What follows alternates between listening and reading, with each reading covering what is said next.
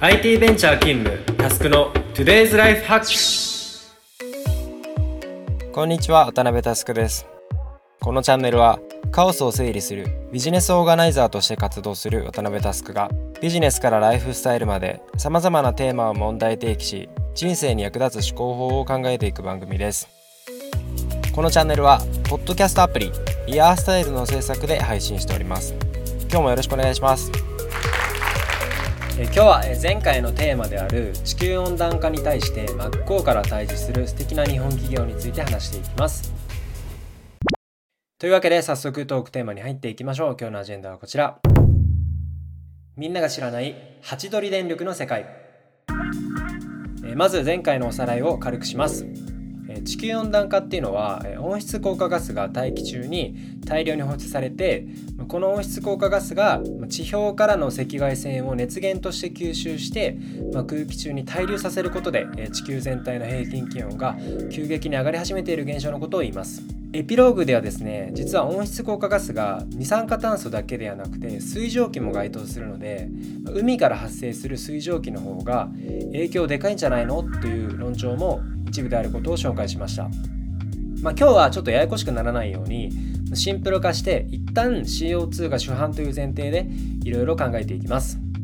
前回も話しましたがここでやり玉に上がるのは、まあ、大規模な発電所や工場車の排気ガスですね。一日本という国をサンプルに現状をググってみました。2018年時点のデータなんですが全体で約11億3800万トンくらいの CO2 の排出があって内訳を見てみるとですねエネルギー転換部門っていうのが約40%というふうに一番でかい割合を占めていることが分かります。このエネルギー転換部門っていうのは、まあ、分かりやすく言うと発電所ですね、まあ、例えば火力であったりとか自然エネルギーなどを、電気に転換するというところでこういうふうに呼ばれています。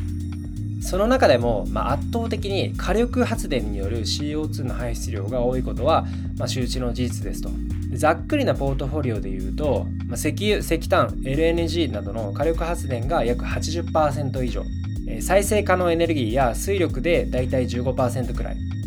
原子力が5%いかないくらいという内容で本当圧倒的にですね化石燃料に依存して発電が行われています。一応補足しておくと日本の原子力発電の割合はかつては30%を超えていました。しかしあるきっかけがあり激減したんですがこのきっかけは分かりますか？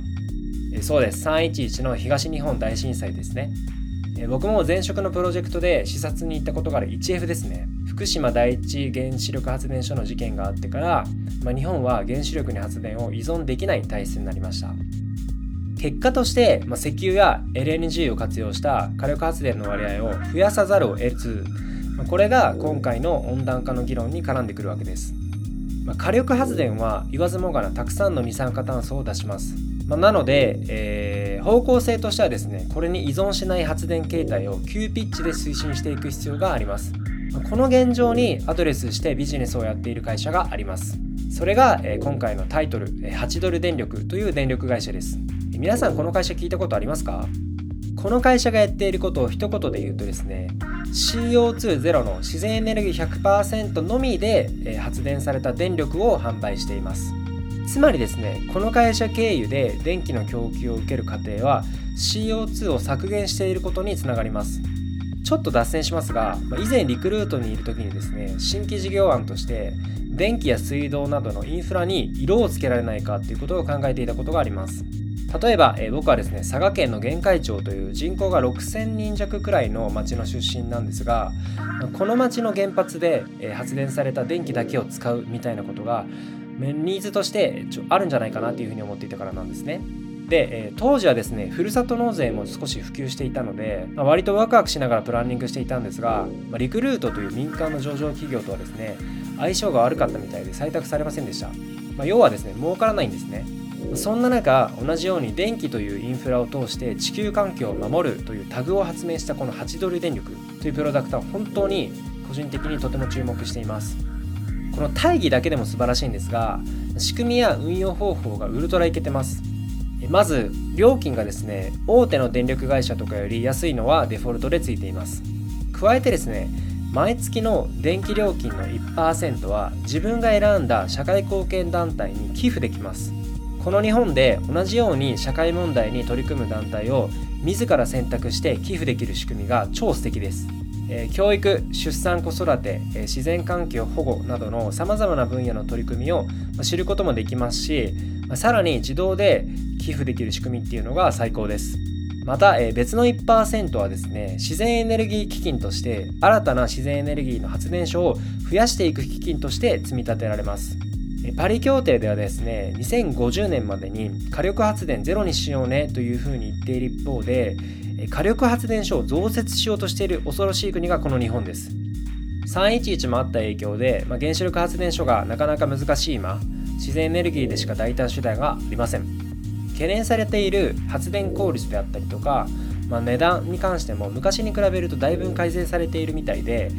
ここの数を増やさないことには、まあ、火力発電依存から脱却できないため、まあ、自然エネルギーの発電所の数自体もどんどん増やしていこうっていう仕組みなんですね。もう素敵すぎて発狂しそうです。さらにはですねこの会社自体が、まあ、利益追求団体ではないということもあってか粗利がですね運用費として取っている500円だけなんですね。そもそも自然エネルギーだけをキュレーションして全国の家庭に届けるだけでおそらくですね原価とか販売価格自体が上がりそうなところを、まあ、利潤を追求しないので、まあ、500円だけ運用費として取ってるんですね。この500円だけっていうのがマジでかっこいいですね。